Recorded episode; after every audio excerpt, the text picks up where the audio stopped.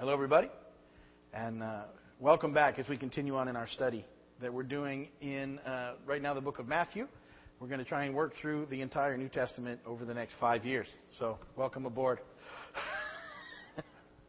a chapter at a time, a verse at a time. And um, let me uh, start by going ahead and reading Matthew chapter 10. Uh, all 42 verses. I'd like to read that to you. I'm going to be reading today out of the New King James Version. Uh, that's in your bulletin if you want to read along, or you can pick up uh, one of the Pew Bibles. Those are NIVs. Follow along in that, whatever you'd like to do. But let's uh, let's get into the Word of God together. And when he had called his twelve disciples to him, he gave them power over unclean spirits to cast them out, and to heal all kinds of sickness and all kinds of disease. Now the names of the twelve apostles are these: first Simon, who is called Peter, and Andrew his brother. James the son of Zebedee, and John his brother, Philip and Bartholomew, Thomas and Matthew the tax collector, James the son of Alphaeus, Alphaeus and uh, whose surname was Thaddeus, Simon the Canaanite, and Judas Iscariot, who also betrayed him. These twelve Jesus sent out and commanded them, saying, Do not go into the way of the Gentiles, and do not enter a city of the Samaritans, but go rather to the lost sheep of the house of Israel. And as you go, preach, saying, The kingdom of heaven is at hand. Heal the sick, cleanse the lepers, raise the dead, cast out demons. Freely you have received, freely give. Provide neither gold, nor silver, nor copper in your money belts, nor bag for your journey, nor two tunics, nor sandals. Okay, verse 11. Now, whatever city or town you enter, inquire who in it is worthy, and stay there till you go out. And when you go into a household, greet it. And if the household is worthy, let your peace come upon it. But if it is not worthy, let your peace return to you. And whoever will not receive nor hear your words, apart from that house or city, shake off the dust from your feet.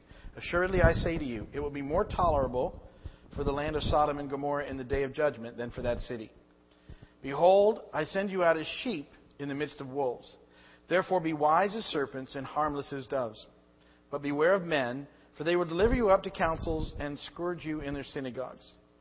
You will be brought before governors and kings for my sake, as a testimony to them and to the Gentiles. But when they deliver you up, do not worry about how or what you should speak, for it will be given to you in that hour what you should speak. For it is not you who speak, but the Spirit of your Father who speaks in you. Now, brother will deliver up brother to death, and a father his child, and children will rise up against parents and cause them to be put to death. And you will be hated by all for my name's sake. But he who endures to the end will be saved. When they persecute you in this city, flee to another. For assuredly I say to you, you will not have gone through the cities of Israel before the Son of Man comes. A disciple is not above his teacher, nor a servant above his master. It is enough for a disciple that he be like his teacher and a servant like his master. If they have called the master of the house Beelzebub, how much more will they call those of his household? Therefore, do not fear them, for is, uh, for there's nothing covered that will not be revealed, and hidden that will not be known. Whatever I tell you in the dark, speak in the light, and whatever you hear in the ear, preach on the housetops. And do not fear those who kill the body, but cannot kill the soul. But rather fear him who is able to destroy both soul and body in hell. Are not two sparrows sold for a copper coin? And not one of them falls to the ground apart from your Father's will. But the very hairs of your head are all numbered. Do not fear, therefore. You are of more value than many sparrows. Therefore, whoever confesses me before men, him will I also confess before my Father who is in heaven. But whoever denies me before men, him I will also deny before my Father who is in heaven. Do not think that I came to bring peace on earth. I did not come to bring peace, but a sword.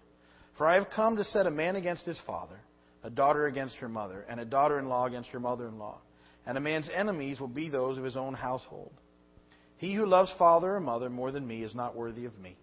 And he who loves son or daughter more than me is not worthy of me. And he who does not take his cross and follow after me is not worthy of me. He who finds his life will lose it and he who loses his life for my sake will find it. He who receives you receives me, and he who receives me receives him who sent me. He who receives a prophet in the name of a prophet shall receive a prophet's reward. And he who receives a righteous man in the name of a righteous man shall receive a righteous man's reward. And whoever gives one of these little ones a cup of cold water in the name of a disciple, assuredly I say to you, he shall by no means lose his reward. Blessed be the word of the Lord. So far in our discussion of Matthew, we've seen Jesus presented as the one who was foretold by the Old Testament prophets. We've seen Jesus as the one who demonstrated dominion over temptation. And then in the Sermon on the Mount, um, Jesus talked about the way we're supposed to live as citizens of a heavenly kingdom. And now, uh, what we're seeing in the last few chapters is Jesus presented as a king with authority. And, and the miracles that we're reading about, they show that Jesus has authority over sickness, nature, demons, sin, and even death. So, so Jesus has talked about the kingdom, and now he's demonstrating that the kingdom is here. The kingdom is upon us. And so as we move into chapter 10, um, we, we see some neat things. Now, the first thing you're going to notice as we as we go back and sort of talk about those first four verses in Matthew chapter 10 is that uh, if you remember at the end of Matthew chapter 9, Jesus says, you know, pray to the Lord of the harvest that, that we need uh, workers in the harvest field. Uh, I think it's interesting to note that what happens is we, as soon as we jump into uh, chapter 10, is we see him listing the, the first group of uh, laborers that were going into harvest, and that was his group of disciples. And so he uh, he lists them there for us, and he calls his disciples uh, to him, and he commissions them to go and do the things that he's been doing. Now, this is a huge thing. It's a big step, and it's an important one uh, to grasp because uh, it encompasses the, the ministry of Jesus and it impacts us today. So, what Jesus did was, he had these guys with him, and uh, they've been hanging out for a while, and he's been praying for people, and they've gotten to see the ministry that he had, uh, and they're there. And uh, my hunch is that as he's praying for them, these they're there, sort of helping out. They're hanging out, watching, seeing what's happening, all these things. Now, what Jesus tells him is, he says, "Listen, I want you to go and do the same things you've seen me doing." He says, "I'm going to give you authority." It's translated power in this, but the the word is uh, exousia, which is uh, uh, more about authority. I'm going to give you authority to go and do the very same things, and He's going to send them out into this process.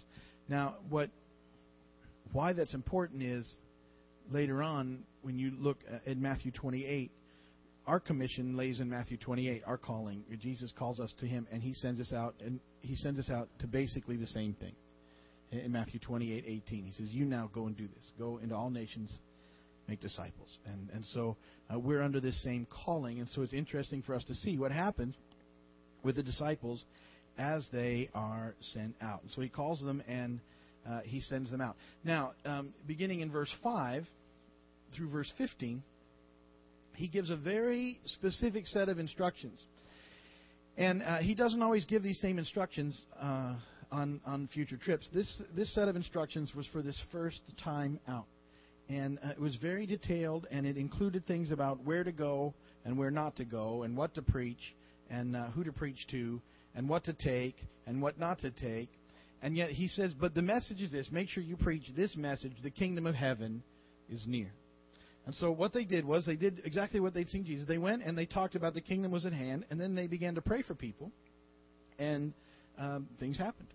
And uh, they, their their message was being backed up by the presence of God. Now, today we still believe this takes place. In some places, uh, sometimes it's taught, and we've talked about this in detail, and you can go back and look at it in, the, in uh, when we talked about uh, the gifts in the kingdom. Um, some people believe that with the apostles, when they died out, so did all the gifts, that they were needed in the early church to validate the message. That's one viewpoint.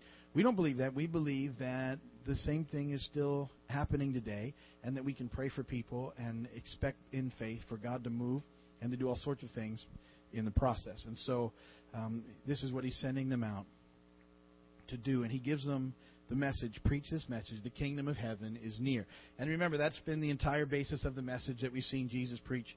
It, it, encompasses all that's happened on the sermon on the mount and he's talking about what it's like what the kingdom of god is really like And throughout the book of Matthew, you, Jesus is going to be trying to tell people what the kingdom of God is like. We're going to move into the parables soon. And all the parables are the kingdom of heaven is like, the kingdom of God is like. And then he tries to give them pictures so they can grasp what he's explaining to them because it's a concept that they they, they, they, they, they just can't get. They've been under this one sort of process for so long that this brand new idea, it gives them great hope, but it, you'll see that it's hard for them to grab a hold of. And so he sends out his, his guys, and they begin to do the very same ministry that Jesus has been doing. Now, uh, as they're getting ready to go out, I like this in, in uh, verses 16 through 33 those verses that I read to you. Uh, I like the little pep talk that Jesus gives them, and and uh, I always kind of get an idea of like them being huddled around Jesus. And and tell me how you would respond to this pep talk. You're getting ready to go out, do your first real ministry work, and and Jesus is, is sending you out, and he tells you this. He says, "Listen, you're being sent out as sheep among wolves. You're going to get flogged in their synagogues. You're going to get arrested. All men will hate you." You'll need to flee from one place to another. And you'll be called Beelzebub in the process. Oh, and by the way, they may kill you. All right, let's go. On three. Jesus!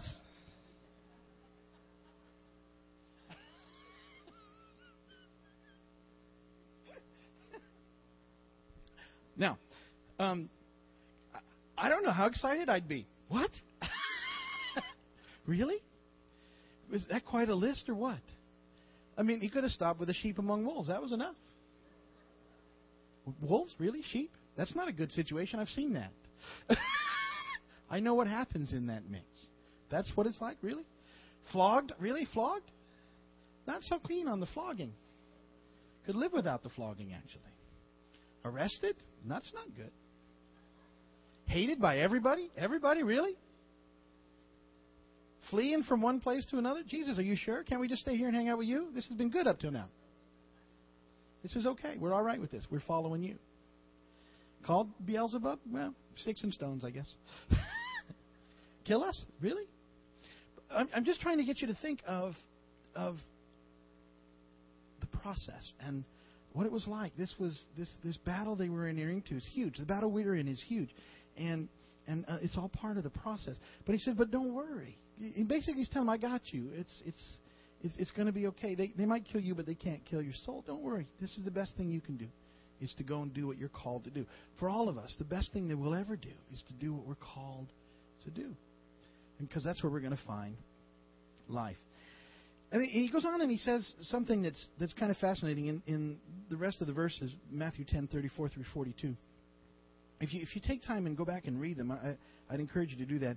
They're, they're kind of shocking, really. And he says, he says some stuff that I don't think a lot of people would immediately assume Jesus would say. Particularly verse 34, where he says, Do not suppose that I have come to bring peace to the earth. I did not come to bring peace, but a sword. Have you ever stopped and thought about how contrary that is to what most people perceive the message of Jesus to be? When, when a lot of people talk about Jesus, they always want to talk about the fact that he was a man of peace. And uh, certainly he, had, he said things, you know, that uh, um, you can look that way. You know, he, he said things like turn the other cheek. We know that he said that. He walked the extra mile, bless your enemies.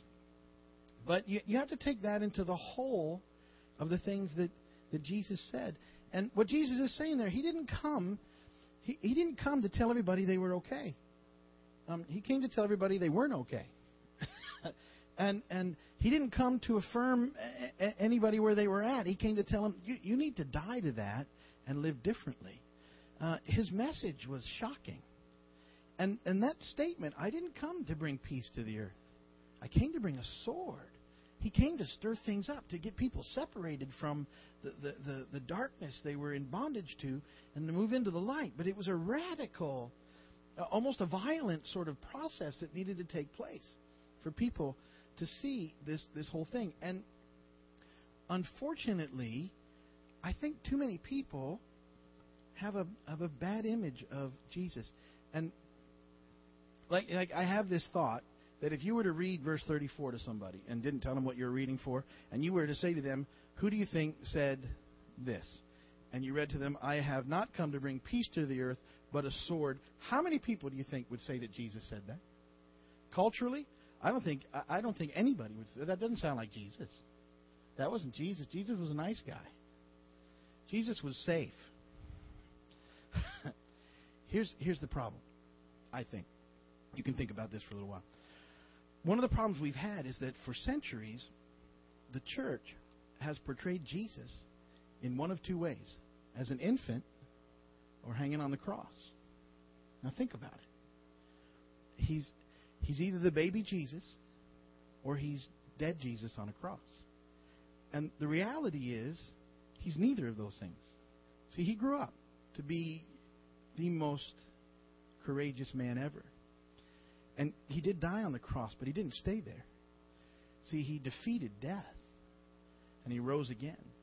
And and the, the picture that we need to have of Jesus doesn't settle in baby Jesus and crucified Jesus. It's in resurrected Jesus. And and listen to that description in Revelation 19. See, this is the Jesus who's coming back for us. Verse 11 and following says, I saw heaven standing open, and there before me was a white horse, whose rider is called Faithful and True. With justice he judges and makes war. His eyes are like blazing fire, and on his head are many crowns. He has a name written on him that no one knows but he himself. He is dressed in a robe dipped in blood, and his name is the Word of God. The armies of heaven were following him, riding on white horses and dressed in fine linen, white and clean. Out of his mouth comes a sharp sword with which to strike down the nations. He will rule them with an iron scepter. He treads the winepress of the fury of the wrath of God Almighty. On his robe and on his thigh he has this name written King of Kings and Lord of Lords. See, he's, he's not baby Jesus. He's not crucified Jesus. He's resurrected Jesus. And he came, I get the first time he came as a lamb that was that part of the prophecy. He's coming back as the lion. And and it's it's a different picture. And so what he's told us and what he's tasked us with, just like he did with the disciples, is this idea of presenting to people the truth that, that they need to hear, which is good news, the good news of Christ, that there's a way for them to have life with God forever. That's the truth they need to hear. But here's what we'll experience. And he was saying it to his guys, he's saying it to us. Oftentimes, people won't want to hear it. You've already experienced it, I promise you. And they'll ridicule for you. Sometimes you. I, I, I get it all the time. Honestly, people kind of look at me and go, I can't believe it's. And this is the thing, it's 2009 now. You really believe that? It's a, you know, those stories, you believe those stories? Do I have to believe those stories? Uh, you believe that? The Bible? Come on. What's, how can you believe that? They, they'll, they'll ridicule you. Families, your own family will oftentimes think you've just completely lost your mind. And that you're, what are you now, some sort of fanatic? And, you know, they, they, they start watching you wondering if you've gotten into a cult or something and what happened to you. And, and uh, you know, um, I got saved in 85. That's a while now, right? And, and uh, 23 years, 24 years and and it was it took years before my family was sort of convinced it wasn't a fad. oh, he'll get over it. He'll grow out of it eventually. Um, sometimes people just won't understand the process, and and the idea about being hated, being hated. Do you know that that people hate Christianity a lot of times because it's the last remaining thing that stands in their way being able to do whatever they feel like doing and and and they're chipping away at it all the time. But they hate us for making a stand on anything, and and it's we're losing the, you know, I mean, it gets worse before it gets better. That's the book, uh, and and so we we do what we can. But see, our whole deal is that what we are called to do and what we can do is we can introduce light into the darkness and God will give us opportunities, and we need to be willing to step into them, even if it means some people are going to think that we're a little off and we'll get ridiculed sometimes. And, and you don't have to. There's a way to do it. Uh, you know, uh, we don't beat people up with the with the book. You know what I mean? Uh, but but you look for opportunities just to share your story and to tell people and to live life out as a witness. And in those ways, we get a chance to to uh, fulfill the commission that He's been given us. But that's the fallout. That's to be a Christian. Sometimes there's some stuff that goes with it. It's not always on the upside, and yet it's a part of the package. And and so you just need to see. Uh, the reason I read you the pep talk was it's pretty much in place today, and but it's part of the call. And so we continue to do the things that He calls us to do in the process, knowing though ultimately He's got us. We don't need to be afraid because he's, he's got his hands on us and he will see us through. And we've got eternity with him. So this is all part of the process that we're going through and that we need to continue to look at as we go. All right, that's good. I'm going to end with Matthew 10 there. And uh, guess what we're going to do next week? Matthew chapter 11. You guys are so good. Just right on top of that. Very proud of you. Pass me up your prayer requests, and I will pray for you if you're up in uh, Williston. Scott and Pam will pray for you. If you're watching on the internet, you can contact us, and we'd be happy to pray for you. Email us, call us. God bless you.